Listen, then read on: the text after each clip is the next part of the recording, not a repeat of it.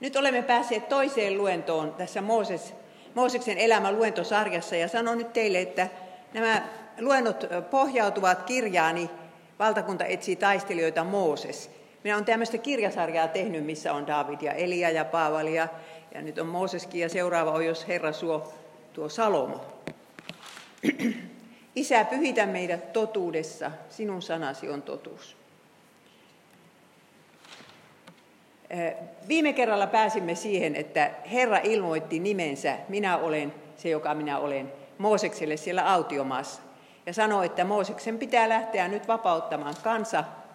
Ja äh, muistatte, että Egyptissä Mooses olisi halunnutkin olla se kansansa vapahtaja, mutta sitten kun hänet tyrmättiin, niin, niin hän tyytyi siihen paimenen osaan ja esitti neljä tai viisi vastaväitettä Jumalalle, minkä takia hän ei kerta kaikkiaan sovi kansan johtajaksi.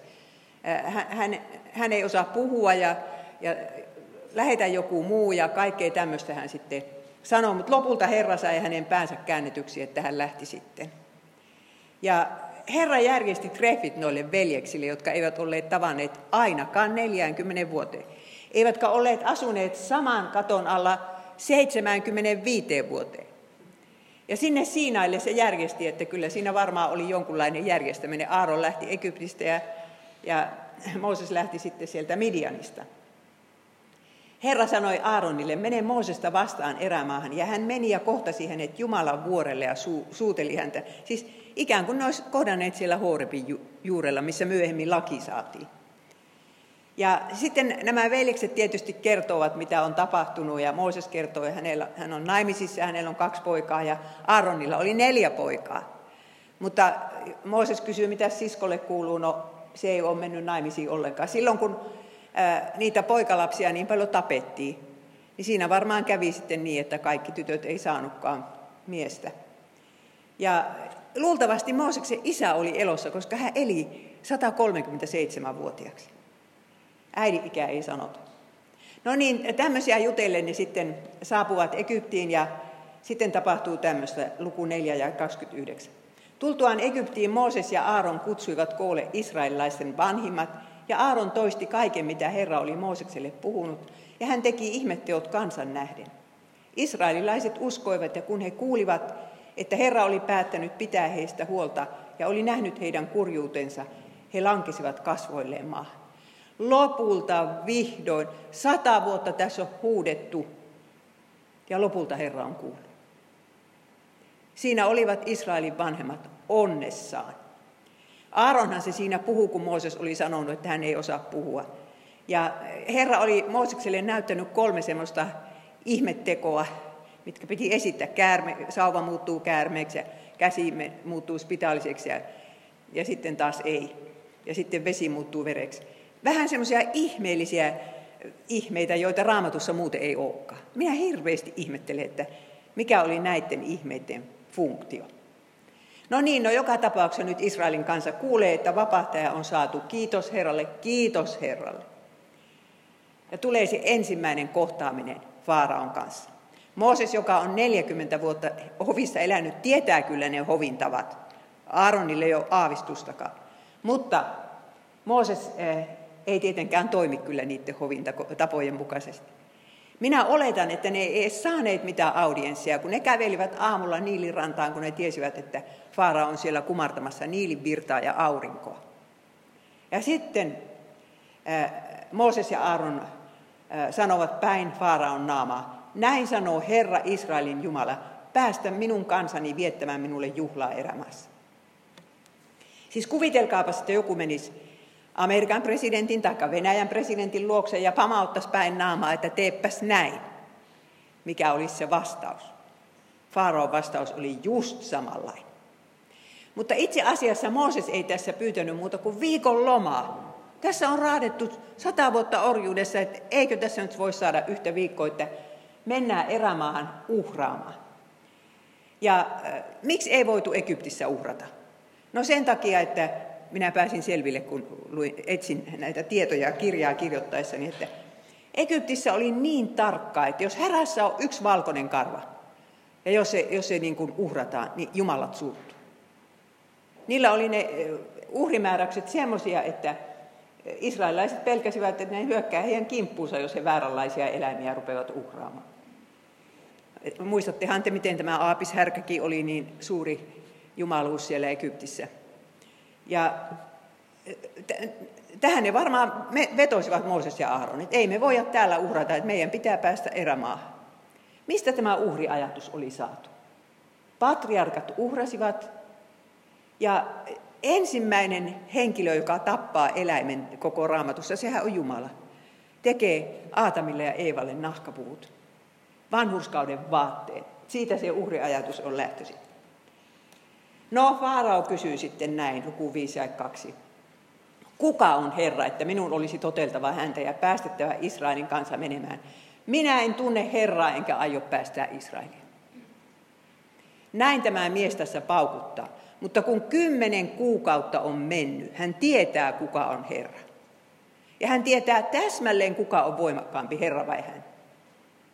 Mutta tässä hänellä on vielä, vielä niin kuin kanttia sanoa, että minä en tunne Herra. Hän ajattelee niin, että jos se Herra olisi edes jonkunlainen Jumala, niin ei sunkaan sen kansa olisi täällä orjuudessa. Heillä on täällä hienot pytingit ja rakennukset ja valta, puolen maailman valta. Heillä ne on ne oikeat Jumalat. Faarao oli sitä paitsi itsekin Jumala. Ja sitten Faarao, kun oli tämmöinen ovela mies, niin se keksi, miten saadaan Mooseksen ja Aaronin auktoriteettiasema kaadetuksi. Ja se saadaan sillä lailla, että kansa käännetään näitä johtajansa vastaan. Ja se taas tapahtuu niin, että siihen asti on, kun ne on tiiliä tehneet, niin oljet on niille annettu valmiiksi. Olkia laitettiin kuulemma sitä varten, että siitä tiili, tiilestä tulisi elastinen. Se antaisi periksi. Niin olkia piti kerätä yhteen kuutiometriin tiilentekoaineesta niin yli, yli 20 kiloa. Ja se on, se on paljon, se on niin kuin kaksi semmoista ennen vanhasta heinäpaalia. Ja nyt sitten Faarao sanelee omille työjohtajille, että ei saa israelilaisille antaa enää olkia, niiden pitää kerätä ne itse pellolta. Ja sitten ne hajaantuu sinne pitkin peltoja ja, ja niin kuin yrittää kerätä niitä olkia ja sitten kun eivät saa työnormia täyteen, niin eivät saa tietenkään sitten sitä ruokaosuuttakaan. Tulevat hirveän myöhään kotiin illalla ja siellä vaimo ja lapset ottaa ruokaa eivätkä saakaan sitä. No on tässä tilanne. Ja tässä Mooses joutuu johtajuuden kriisiin numero yksi. Minä yritin laskea, montako kriisiä sille tulee seuraavan 40 vuoden aikana, mutta taisi mennä luvut sekaisin, mutta kyllä niitä pitkälti ainakin toistakymmentä tulee. Mutta tämä on yksi. Mooses oli, oli vastustanut tätä johtajaksi rupeamista, koska hän katsoi, että hän ei pysty siihen. Hän ajatteli, että ei se Faarao ikinä päästä sitä kansaa. Mutta eihän se Mooses ollut ajatellut, sitä arvannut, että oma kansa kääntyy häntä vastaan. Israelilaisten päällysmiehet kohtasivat Mooseksen ja Aaronin ja sanoivat heille, nähköön Herra teidän tekonne ja tuomitkoon teidät, koska olette saattaneet meidät Faaraon ja hänen väkensä vihoihin. Luku 5 ja 19. Siis nyt ne tuomiota latelee Moosekselle ja Aaronille. Mitä te olisitte tehneet, jos olisitte olleet Mooseksen asemassa? Minä olen niin äkkipikainen, että minä olisin, voi olla, että mä olisin sanonut, että no minä lähden sitten Midianiin. Mutta Mooses valitti Jumala.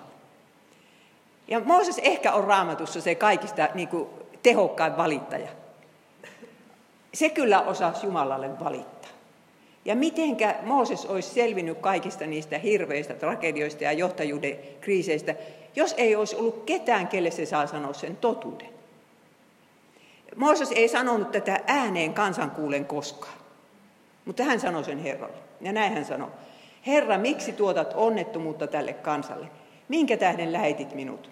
Siitä saakka, kun minä sinun käskystäsi menin puhumaan Faaraolle, hän on kohdellut tätä kansaa aina vain huonommin, etkä sinä ole tehnyt mitään kansasi pelastamiseksi.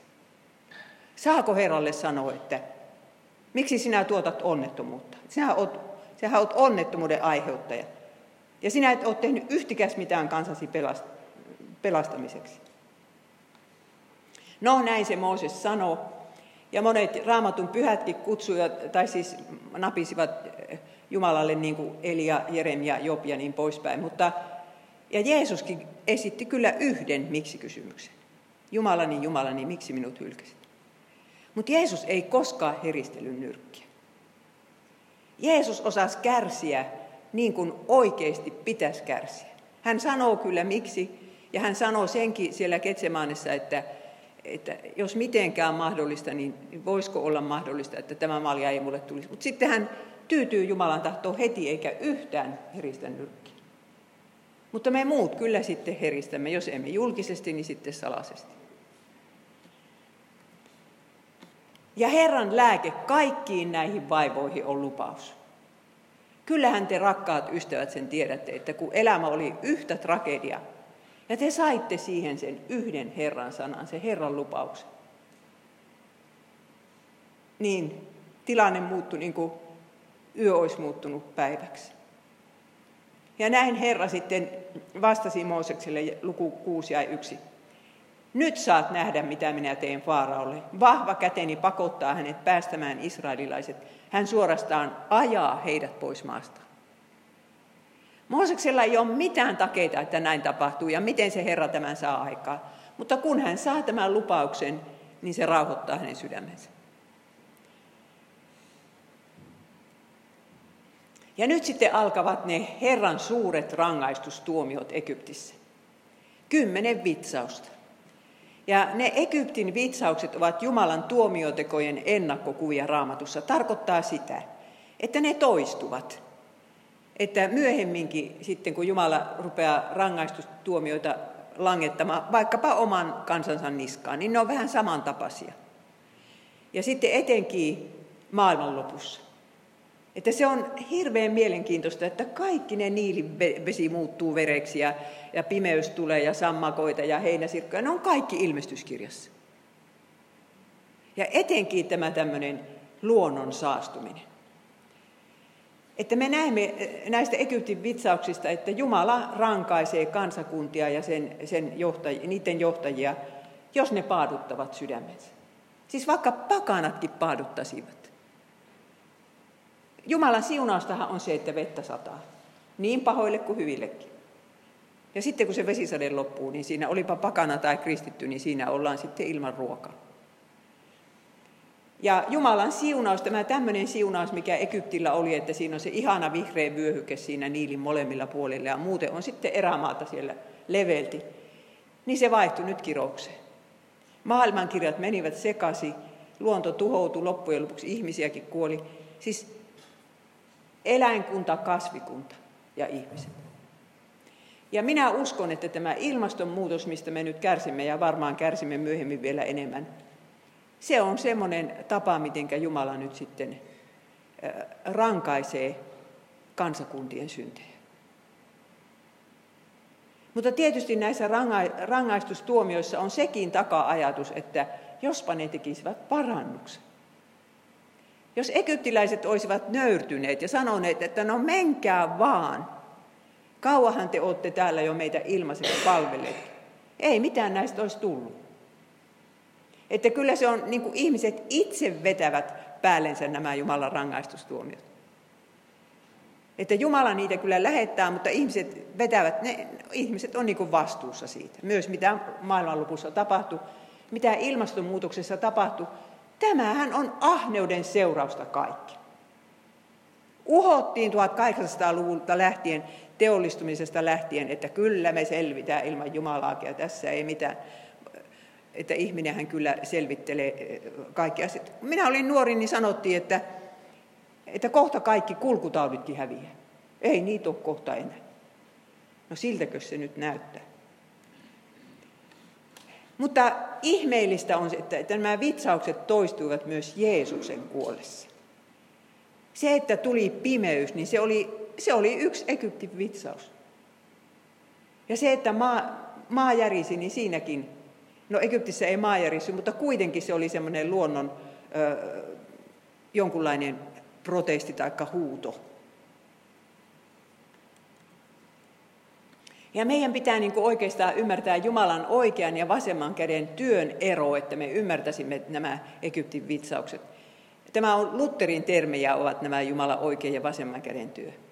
Mutta tämä oikein käden työ, niin kuin, että jos ihminen taipuu Jumalan tahtoon, niin kuin Mooses taipuu, niin Herra käyttää hänen oikeita tekojaan oman valtakuntansa voitoksi. Mutta jos ihminen tekee mitä itse haluaa, niin kuin Faarao, niin Herra käyttää hänen vääriä ratkaisujansa valtakuntansa voitoksi. Se on kuulkaas ihmeellistä. Minä luen kohta teille yhden sitaatin täällä, missä se tulee ilmi. Että joka tapauksessa Jumalan suunnitelma menee eteenpäin molempien käsien kautta. Mutta jos ihminen rupeaa, rupeaa pullikoimaan ja paaduttamaan sydämensä, niin joutuu kärsimään itse. Ympäristö joutuu kärsimään ja kansakunta joutuu kärsimään. Mutta Jumala toteuttaa tahtonsa. Se on se ilosanoma, että ei täällä, täällä ei kuulkaas tapahdu semmoista asiaa, mikä ei niin kuin kuuluisi Jumalan suunnitelmaan loppujen lopuksi. Ensimmäinen vitsaus oli se, että niilin vesi saastui, että se muuttuu vereksi. Se rupesi haisemaan ja sitä ei voinut juoda. Ja Niili nyt on se, se Egyptin valtaväylä siinä, ja josta riippuu liikenne, ei ole mitenkään muuten voitu liikkua kuin Niiliä pitkin. Siellä oli ne vesilinnut, suot ja tämmöiset, ja siellä oli kalaa hirveästi. Ja sitten kun Niili tulvii, niin se tuo joka ikinen vuosi semmoista hedelmällistä lietettä sieltä Etiopian vuorilta, että sieltä saatiin hirveän hyvät sadot. Ja nyt, sitä paitsi Niilin Jumala Hapi, siellä oli Jumala, ja sitten, joka oli krokotiinihahmonen. Niin joka kerran, kun tuli joku vitsaus, niin siinä saa joku Egyptin Jumala vähän niin kuin, niin kuin nenänsä iskun. Ja jotkut haluavat ajatella, että se oli luonnollinen katastrofi, että, että Etiopiasta siellä vuorilla tapahtui jotakin, että sieltä tuli jotakin saastunutta bakteeripitoista vettä Egyptiin. En tiedä. Mutta ilmestyskirja puhuu tästä samasta vitsauksesta sanomalla, että Koiruoho-niminen tähti putoaa taivalta. Ensin saastuu kolmasosa vesistä ja sitten kaikki vedet. Se on tässä vielä edessä. Ja se, että Jeesukselle juotettiin ristillä sappea ja etikkata, niin, niin sehän on sen osoitus, että Jeesus vaihto paikkaa myöskin egyptiläisten kanssa. Kärsi sen saman rangaistuksen kuin nämä paatuneet pakanat, heidän puolestansa ja meidän puolestamme. Toinen vitsaus oli sitten sammakot. Luku 7 ja 27.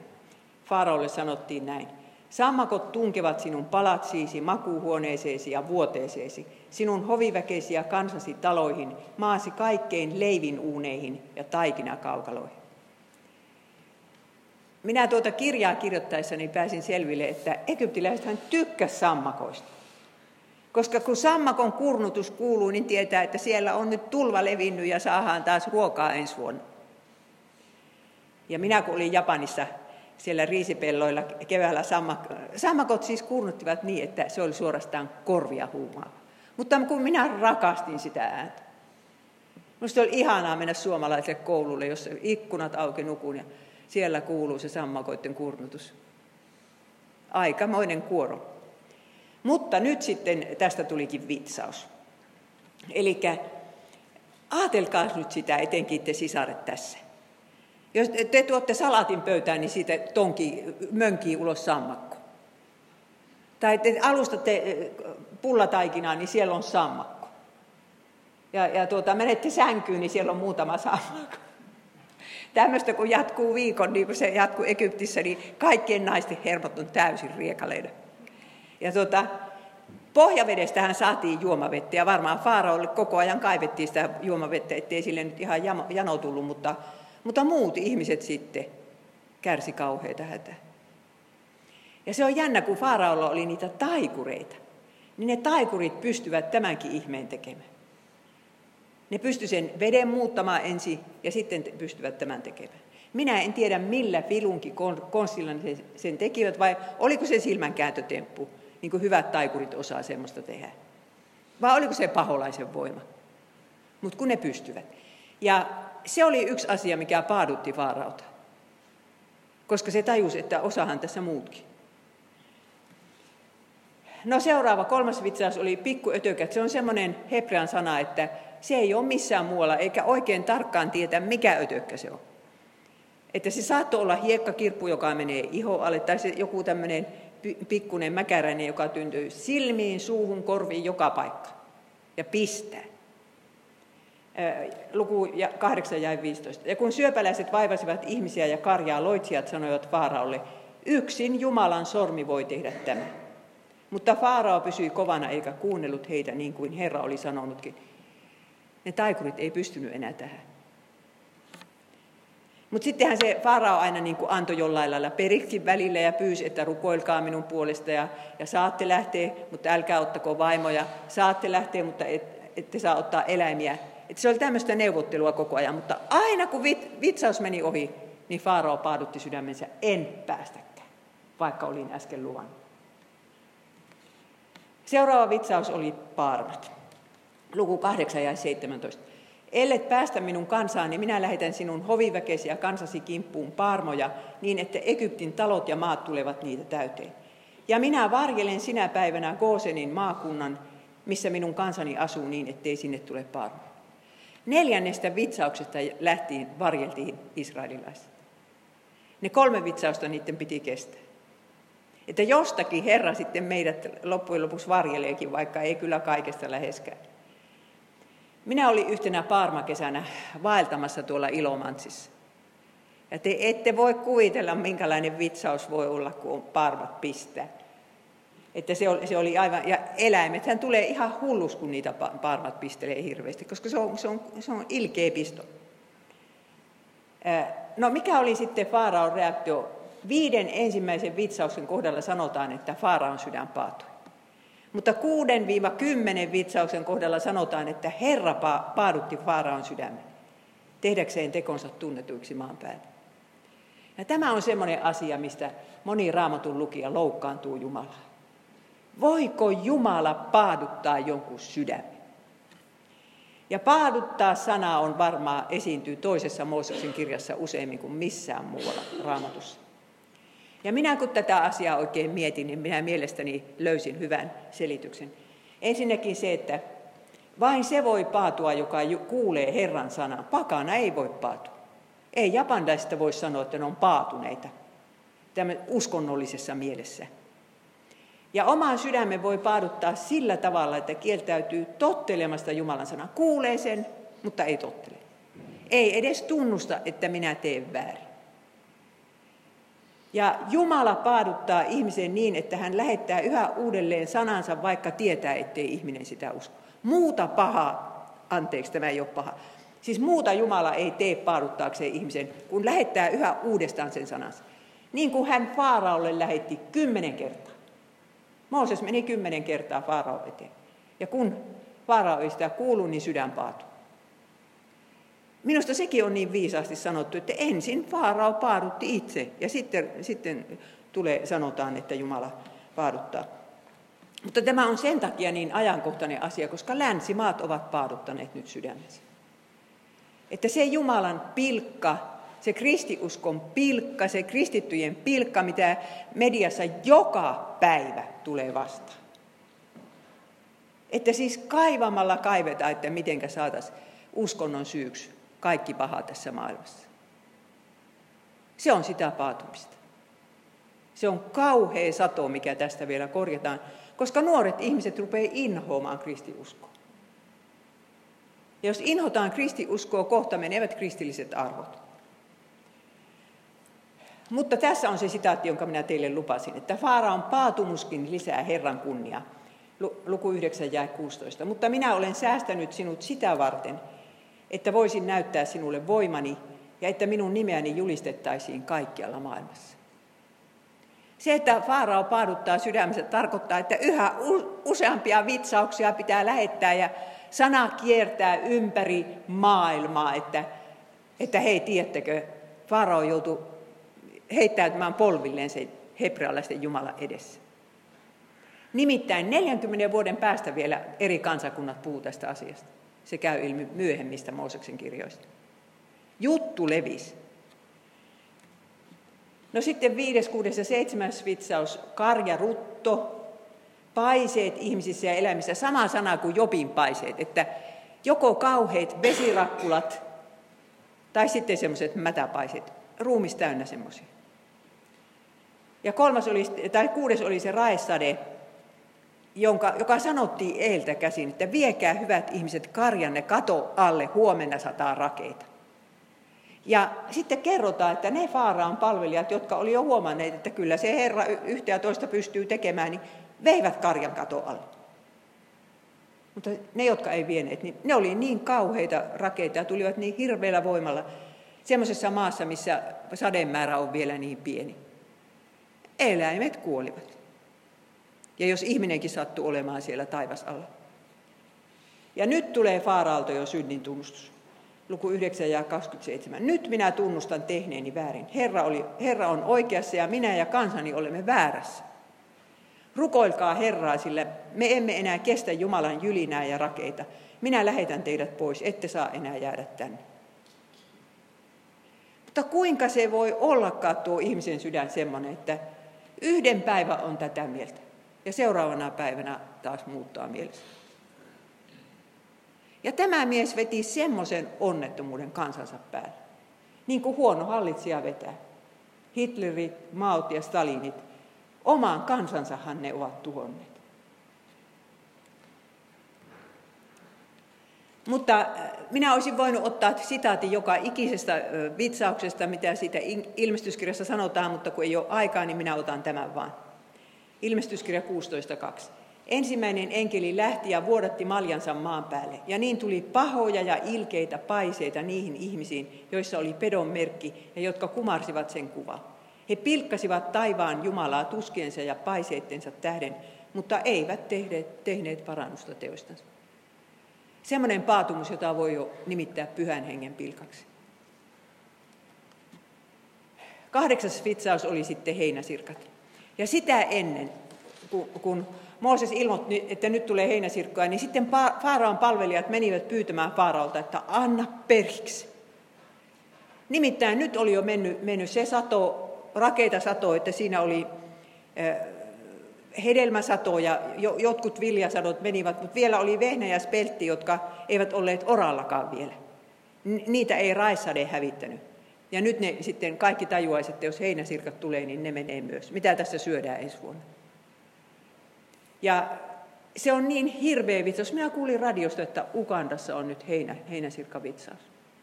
Oletteko te kuulleet? Minä kuuntelin BBCtä. Että se on, se on vieläkin niin, että, että siis se on ihan mahdoton juttu. Niitä on siis miljoonia yhdellä kilometrillä ja ne syö kaiken vihreän kasvuvaiheessa olevat, ne munii sinne munansa ja siitä tulee sitten niitä, jotka, jotka on niin hirveitä ää, syöjiä. Että Egypti oli kohta ihan, ihan harmaalla karrella. Ja sitten sanoo Faarao, minä olen rikkonut Herraa teidän Jumalanne vastaan ja teitä vastaan. Antakaa minulle anteeksi rikkomukseni vielä tämän kerran ja rukoilkaa Herraa Jumalanne ottamaan minulta pois tämä hirvittävä rangaistus. No, noin se sanoo, mutta sitten taas mieli muuttuu. Ja sitten tulevat kahdeksas ja yhdeksäs vitsaus, heinäsirkat. Hetkonen, nyt tässä oli jo heinäsirkat. Yhdeksäs vitsaus on sitten se pimeys. Eli kolmeen päivään egyptiläiset eivät nähneet yhtään mitään. Ja ajatelkaa sen aikaiset kynttilät ja ne lampukat, niin äkkiähän ne on poltettu. Ja siellä oli varmaan monta porukkaa, jolla ei ollut mitään valoa sitten enää. Pilkko pimeässä haparoivat, että miten ne lapset ruokitaan. Ja sitten tämän, tämän vitsauksen jälkeen tuli tämmöinen Faarao ja Mooseksen riita. Mooses, Faarao sanoi, että ikinä, että jos tulet minun eteen, niin minä tapan sinut. Ja, ja Mooses sanoi, että enkä tule. Ja, ja tota, mutta ennusti siinä vielä lähtiessä sen viimeisen vitsauksen, että esikoiset tapetaan. Olisi nyt tässä vaiheessa jo antanut se Faarao. Kuinka voi olla noin tyhmä ihminen? Mutta minun mielestä maailma on täynnä noin tyhmiä ihmisiä, että, että kun se pitäisi kaikesta nähdä, että Jumala on olemassa. Eikö niin? Yhtä solua ruvetaan tutkimaan, niin ei sitä kukaan täysjärkinen usko, että semmoinen itsestään on syntynyt. Niin kuitenkin nämä fiksut ihmiset uskovat. Ja nyt tulee sitten, Herra sanoo, että nyt te pääsette lähtemään. Ja Mooses ja Aaron alkavat valmistaa kansaa lähtöön, siinä on kaksi asiaa päällekkäin. pitää pitää maailman ensimmäinen pääsiäinen ja samalla sitten se, ne lähtövalmistelut. Ja se, se pääsiäisvalmistelu alkaa niin, että ovelle pitää tehdä semmoinen ristinmerkki, koska molempiin ovenpieliin piti sivellä karitsan verta ja sitten tuonne oven päälle vielä. Että siitä tuli vähän niin kuin tämmöinen ristinmerkki. Ja Mooses sanoi Herran sanat, että niiden kodit surman enkeli sivuuttaa, joidenka pihtipielet ja oven päällinen on verellä voideltu. Egyptiläiset olisi voinut tehdä tämän saman. Kyllä niille varmaan se tieto vuoti. Ja enkeli ei olisi mennyt, jos se olisi verellä sivelty. Ja pääsiäinen, tämä on nyt sitten niin tärkeä asia raamatussa, että kyllä tästä pitäisi pitkälti puhua, mutta ei tässä nyt kerkiä. Mutta pääsiäinenhän on suomeksi, että säästää tai kulkea ohi, pass over, kulkea ohi. Tuhon enkeli kulkee ohi. Ja kun se viittaa tähän Jeesuksen pääsiäiseen, niin Jeesuksen veren perusteella tuhon enkelisten kulkee meidänkin ohi. Pääsiäislammas teurastettiin ja, ja siitä saatiin se veri. Ja se lammas syötiin matkavaatteet päällä, että oltaisiin valmiina lähtöön. Ja se oli ensimmäisen kuun 14. päivä, eli siis joskus huhtikuussa.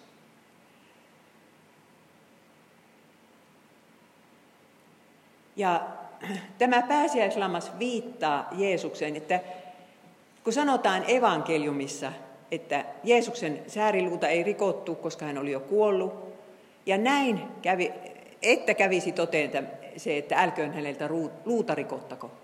No missä se on sanottu raamatussa, älköön häneltä luuta rikottako? Tässä pääsiäistekstissä. Evankelista viittaa just tähän. Jeesus on se pääsiäislammas, jolta ei luuta rikottu. Hän oli esikoinen ja, ja tämä on siis tämä Jeesuksen risti Uuden testamentin ja Vanhan testamentin yhtymäkohta. Ja Johannes Kastaja aloittaa sen sanomalla, että katsokaa Jumalan karitsa, joka ottaa pois maailman syyn. Tässä on se karitsa. Kaikki ne muut pääsiäislampaat maailmassa on viitannut tähän karitsaan. Siitä tulee tuskan ja valituksen yö Egyptiin. Se, sanotaan, että semmoista ei ole ollut eikä tule olemaan. Kuvitelkaapa tilanne, että Suomesta kuolisi joka ikisestä perheestä lapsi. Ja vanhin lapsi. Se olisi semmoinen itku, itku ja, ja, ja parku, että ei sitä osaa kuvitellakaan. Puolen yön aikaan Herra surmasi Egyptissä jokaisen esikoisen, valtaistuimella istuvan Faaraon esikoisesta, vankiluolassa istuvan vangin esikoiseen sekä kaikki karjan esikoiset. Se aapis härkä, joka oli niin suuressa arvossa, niin, niin senkin vasikka kuoli sinä yönä. Ja sitten Faarao kutsutti Mooseksen ja Aaronin ja käski heidän lähteä heti hän oli uhonnut, että minä tapaan sinut, jos sinä tulet vielä minun eteen, mutta vielä se kutsutti ja sanoi, että nyt lähtekää heti. Ja pyytää kyllä vielä esirukoustakin. Egyptiläiset kiirehtivät israelilaisia lähtemään heti pois maasta, sillä he ajattelivat, muuten me kuolemme kaikki. Kun joka talossa on vainaja. Ja niin kuin tuntuu siltä, että ei näille onnettomuuksille ole loppua, ei tietää mitä ensi talvena syödä tai ensi vuonna syödä niin sitten niille kaikille tulee se hätä, että ajetaan ne pois maasta. Ja sitten tulee vielä semmoinen ihmeellinen juttu, että ne saivat mukaansa kulta ja hopea kaluja aika paljon. Ja se oli ennustettu jo Abrahamille. Niillä ei olisi ollut mitään materiaalia, mistä ne olisi tehneet pyhäkköteltan kaikki ne monta tonnia painaneet kultaesineet ja seinän päällystykset ja kaikki nämä. Ne sai mukaansa sitä kultaa. Ja sehän ei nyt sitten ollut edes isokaan palkka heidän orjan työstänsä. Ja niin mielenkiintoisesti sitten sanotaan, että sinä päivänä, kun Egyptiin tulosta oli kulunut tasan 430 vuotta, kansa lähti liikkeelle. Ja että Jumalan aikataulu on niin tarkka, että, että se tapahtuu sinä päivänä, kun Jumala on päättänyt. Ja minä haluaisin nyt sanoa, että sinunkin orjuutesi päivät, että ne päivät, jotka sinusta tuntuu, että tämä elämä on niin raskasta siitä ja siitä syystä, niin Jumala on lukenut ne päivät. Niitä ei tule yhtään liian paljon. Ja hän tietää, mitä sinä jaksat kantaa.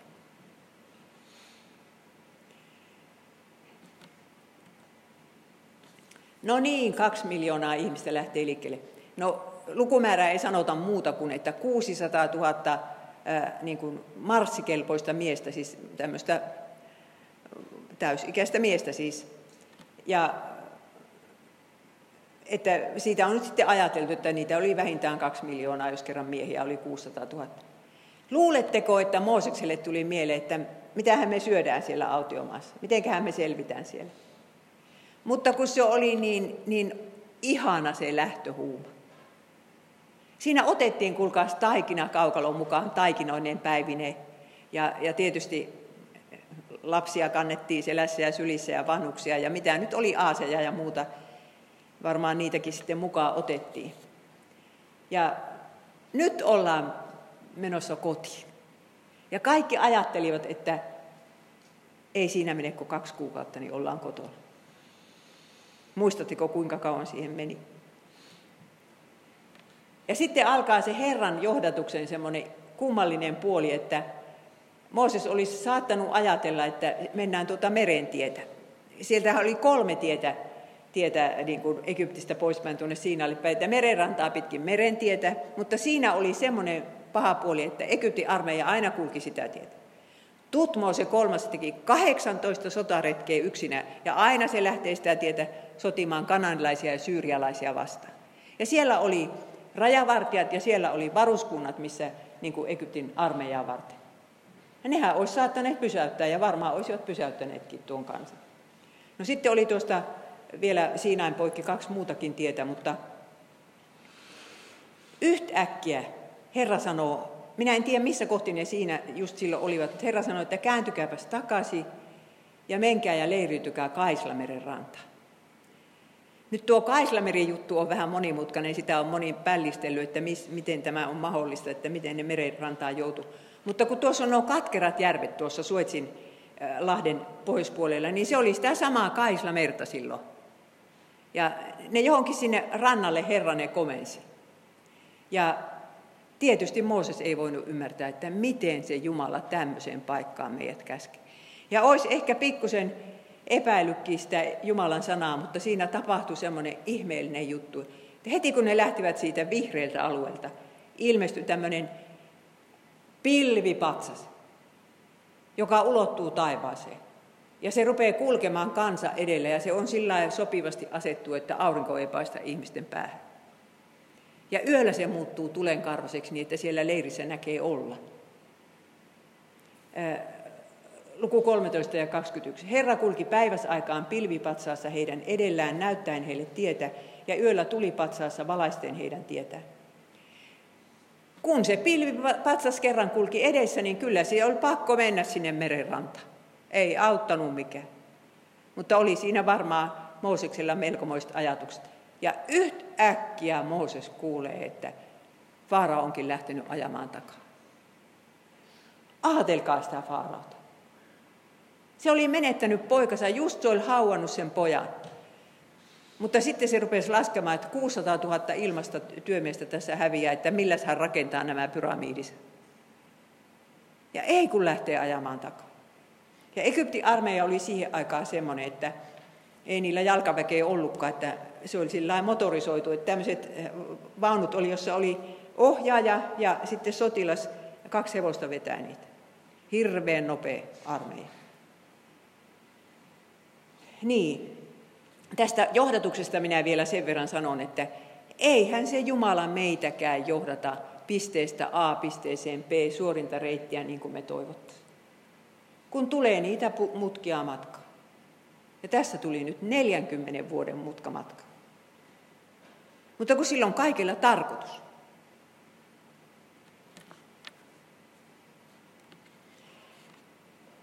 No niin, luku 14 ja 10. Faaraon lähestyessä israelilaiset huomasivat yhtäkkiä, että egyptiläiset olivat aivan heidän kiintereillään. Israelilaiset pelästyivät kovin, huusivat apua Herralta ja sanoivat Moosekselle, Oliko Egyptissä niin vähän hautatilaa, että sinun piti tuoda meidät tänne autiomaahan kuolemaan? Tämä on nyt taas johtajuuden kriisi.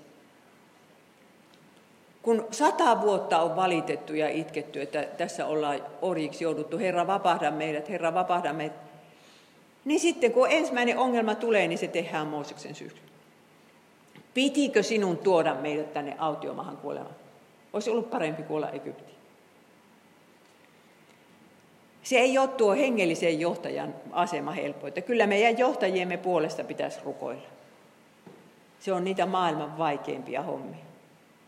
Ja etenkin, jos siinä rupeaa kuuntelemaan sitä yleistä mielipidettä vähän liikaa. Sitä Jumalan ääntä pitää kuunnella.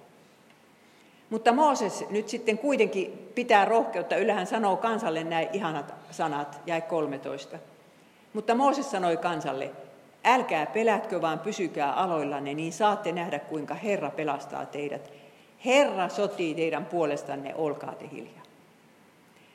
Ja nyt ystävät, muistetaan loppuikämme tämä kohta, että Herra sotii meidän puolestamme.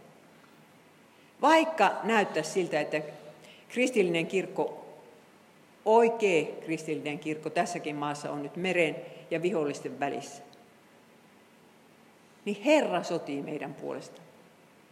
Ja her, se, joka on Herran puolella, voittaa vielä loppujen lopuksi. Se on varma juttu. Mutta jonkun aikaa on nyt tätä pelkoa ja ahdistusta kestettävä. Mutta jos nyt uskotaan tähän Jumalan lupaukseen, niin ei tarvitse niin paljon pelätä. Mutta se on mielenkiintoista, että vaikka Mooses sanoo kansalle näin rohkeat sanat, niin sydämessään hän huutaa epätoivoisesti Herralta apua. Koska Herra sanoo hänelle näin, miksi sinä huudat minua avuksi?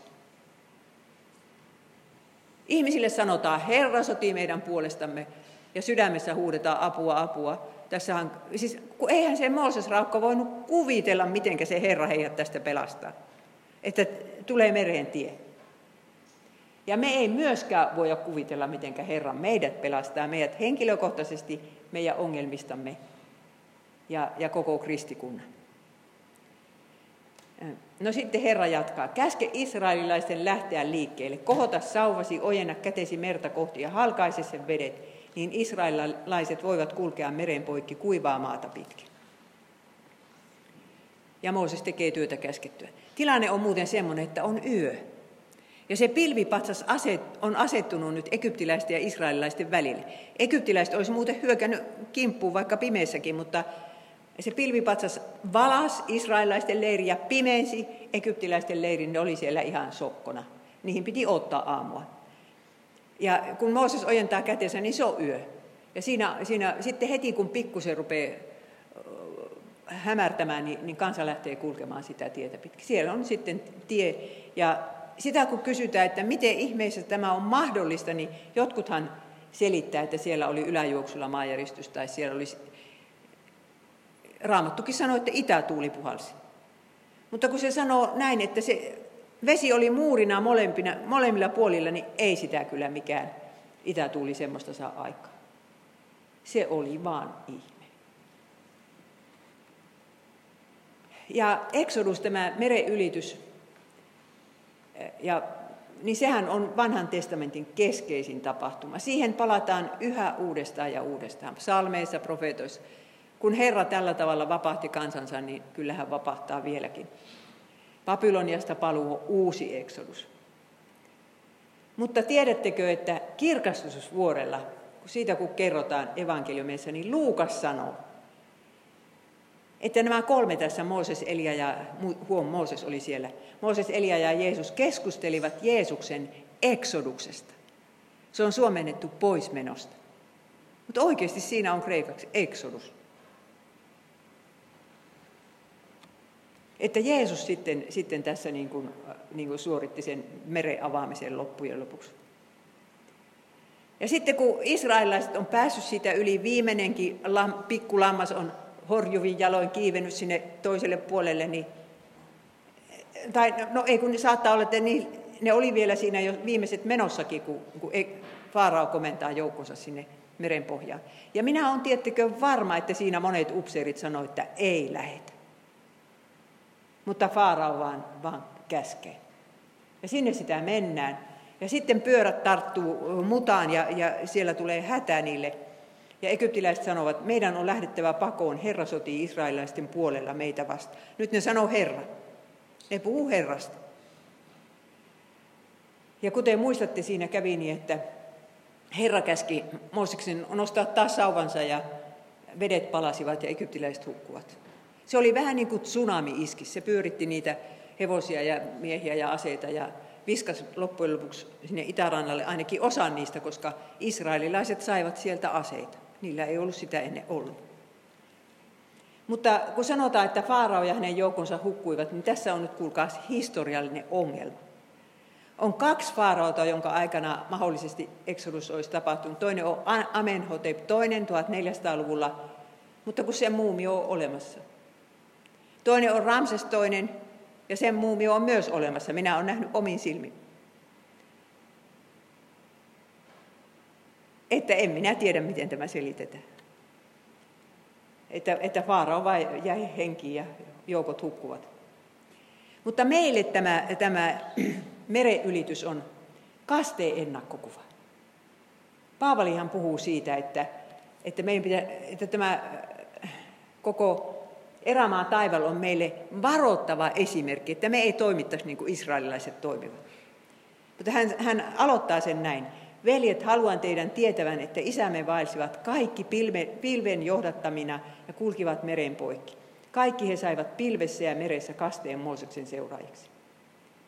Eli kristillinen kaste on se meidän eksoduksen, jolloin me lähdemme sieltä orjuuden maasta ja pääsemme niin kuin aloittamaan tätä kotimatkaa. Me pääsemme saatanan vallasta Jumalan valtakuntaan. Ja sitten kotimatkalla tulee kaikki ne asiat ja ongelmat, mitkä tulee, mutta siitä se alkaa. Ja kun tässä sanotaan, että pilvi ja meri, siellä oli se pilvipatsas ja meri, niin pyhä henki ja vesi on kasteessa mukana. Ja se on, tämäkin kohta on kyllä lapskasteen puolustus. Koska pienet ja suurethan ne meni siitä yli. Vanhat ja nuoret, ei siinä sitä kysytä, kuinka iso usko niillä oli ja, ja oliko ne vasta sylilapsia. Siitä ne menivät yli. Ja sen jälkeen Mirjam esittää voittolaulun tämmöisen naisryhmän kanssa. Luku 15, siellä on, siis tämä on siitä erikoinen asia, että tämä on ensimmäinen psalmi raamatussa. Ja ensimmäisen kerran mainitaan sana naisprofeetta.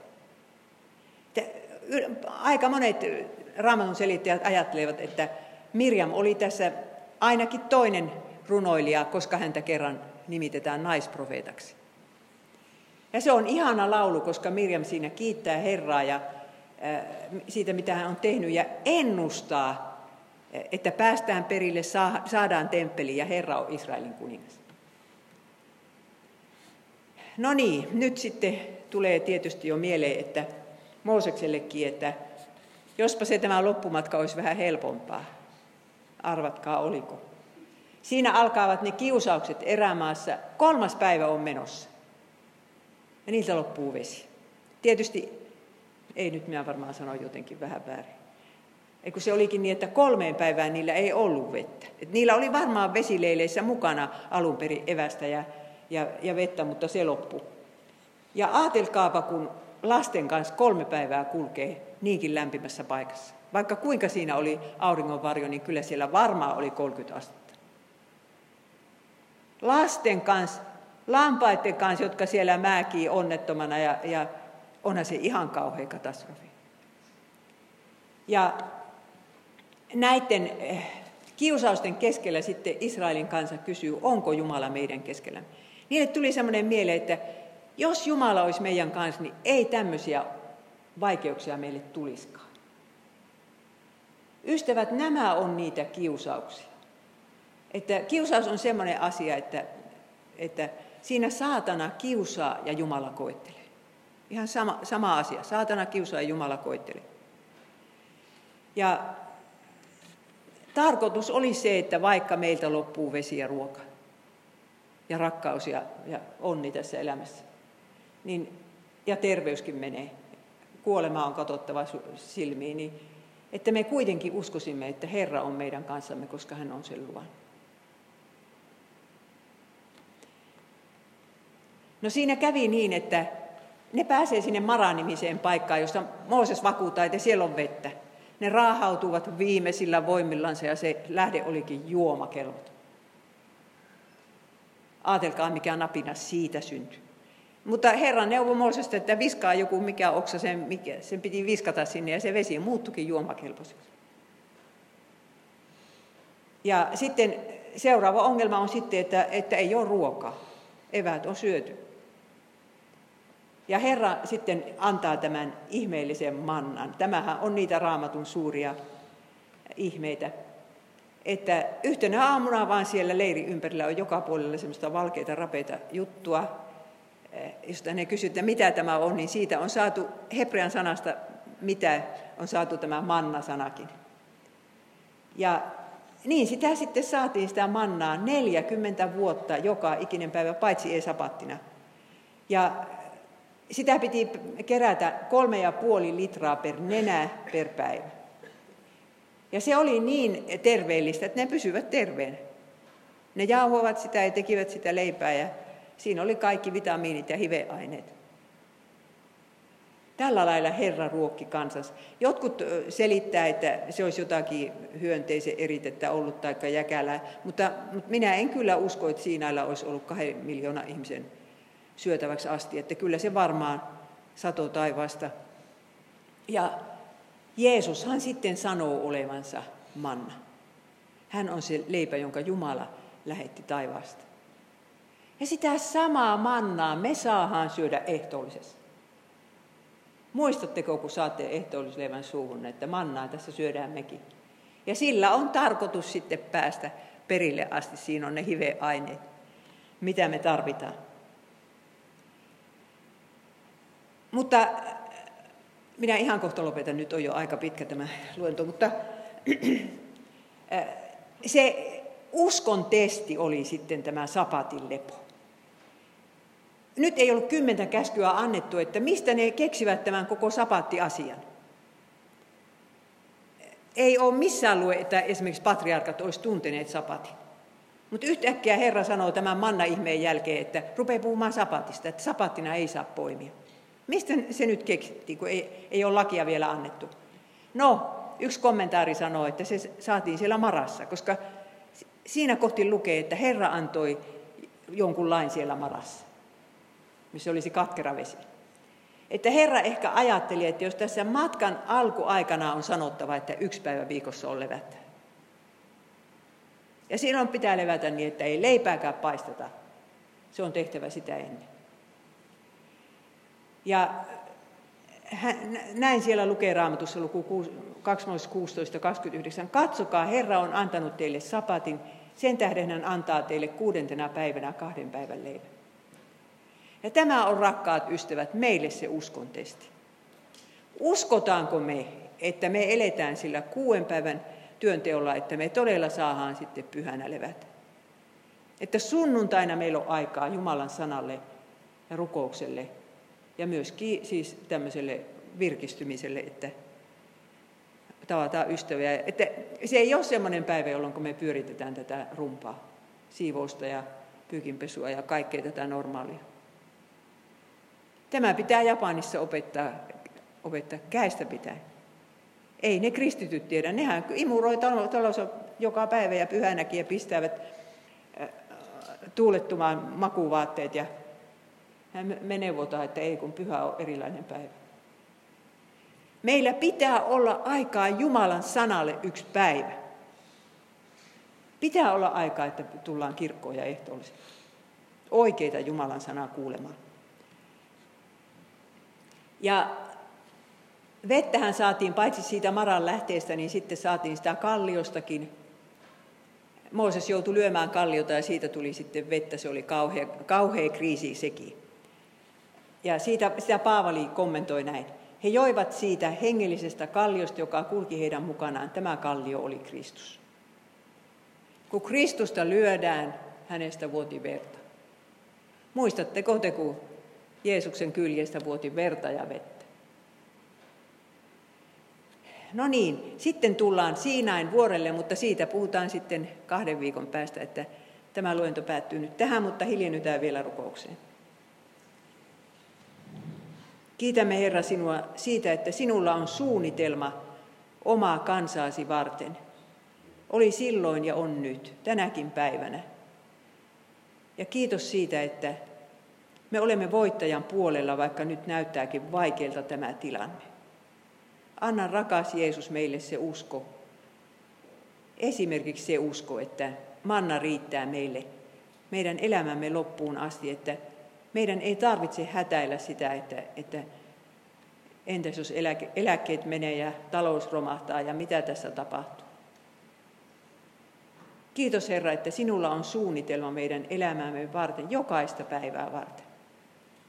Ja kiitämme siitä, että Mooseksen kirjatkin kertovat sinusta. Sinä olet se pääasiallinen henkilö, se, se äh, lammas, äh, pääsiäislammas ja, ja se eksoduksen tekijä ja se kallio, joka meitä seuraa. Tästä kaikesta me kiitämme sinua, Herra, sinun nimessäsi. Aamen.